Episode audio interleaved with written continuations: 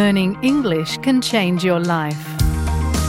You can improve your English and learn about Australian culture at the same time with SBS Learn English. Listen wherever you get your podcasts.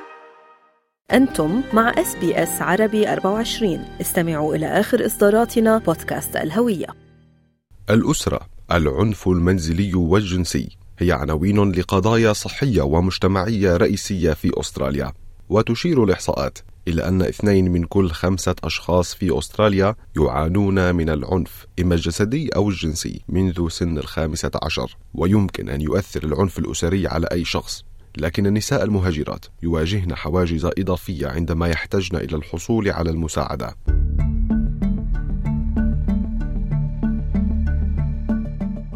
حلقة جديدة من دليل الاستقرار يقدمها لكم ريان برهوم.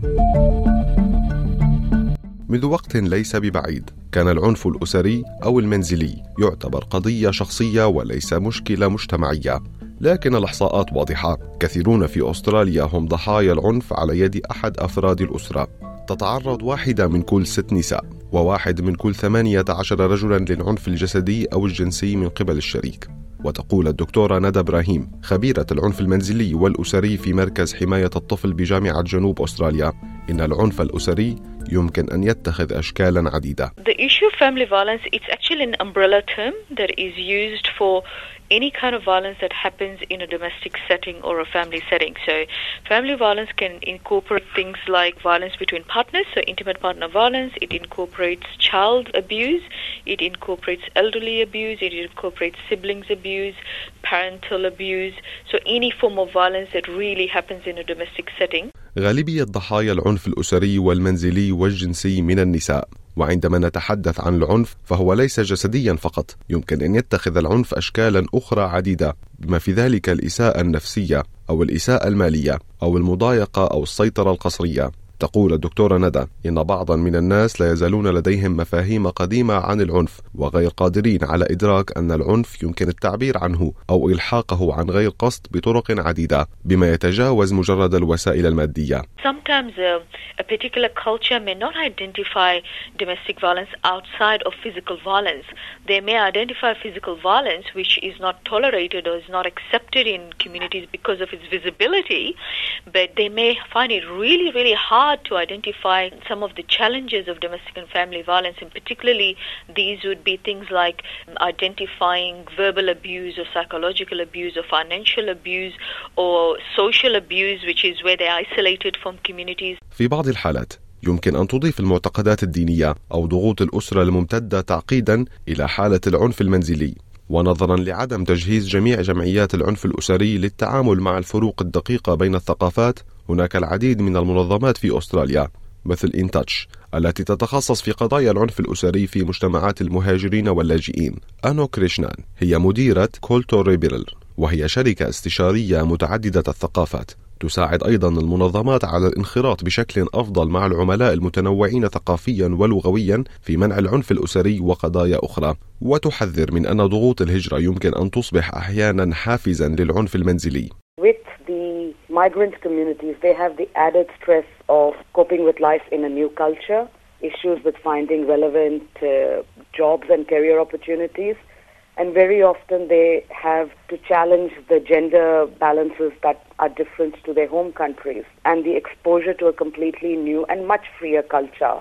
تؤكد السيدة آنو أيضا أن منع العنف الأسري لا يكون فعالا إلا عندما يتشارك المجتمع بأكمله بذلك There has to be a lot of support so the women are actually brave enough or feel confident enough to ask for help. And there also needs to be active programs to raise awareness within the community so other community members can rally and help a woman who's experiencing domestic violence. So she doesn't feel like she's been abandoned by the community because very often because of the shame associated with reporting intimate partner violence, women don't. So we need to remove that shame and tell them it's okay to talk about it, that they are not to be blamed. وتقول آنو إن المهاجرات يواجهن أيضا حواجز إضافية عندما يحاولن الحصول على المساعدة. They are scared to report, and plus, even if they do report, where will they go? They're not used to taking help from people or going into women's shelters. They often have preconceived ideas about what these shelters look like. Many women have issues with visa, so they might be dependent on their partner for living expenses. Sometimes they don't have the ability to take their children and move. ويندي ليبوين هي مديرة برنامج منع العنف ضد المرأة في أيمز أستراليا وهي منظمة تدعم المهاجرين الجدد في رحلة استقرارهم وتقول إنه من الأهمية بمكان أن يتم ضم الرجال أيضا إلى هذه المبادرات. Men can really play such an important role, which is advocating for respectful relationships between men and women and respectful attitudes to women and challenge each other when they show uh, these, these attitudes that trivialize women's experience or violence against women. توجد حاليا عدة خدمات متاحة للمهاجرات اللاتي يقعن ضحايا للعنف الأسري ويعمل العديد من هؤلاء مع مترجمين شفويين لتقديم الدعم بجميع اللغات فإذا كنت تعاني من العنف المنزلي يمكنك أيضا إبلاغ طبيبك العام الذي يمكنه بعد ذلك تقديم النصيحة لك وإحالتك إلى الخدمات ذات الصلة بالقرب منك. ولكن إذا كنت في خطر داهم تقول ويندي لبوين يجب أن لا تتردد في استدعاء رقم الطوارئ 000 أو ثلاثة أصفار. And I know that a lot of women have confided that they are frightened of the police being involved. They think it will be the beginning of the destruction or breakdown of their family.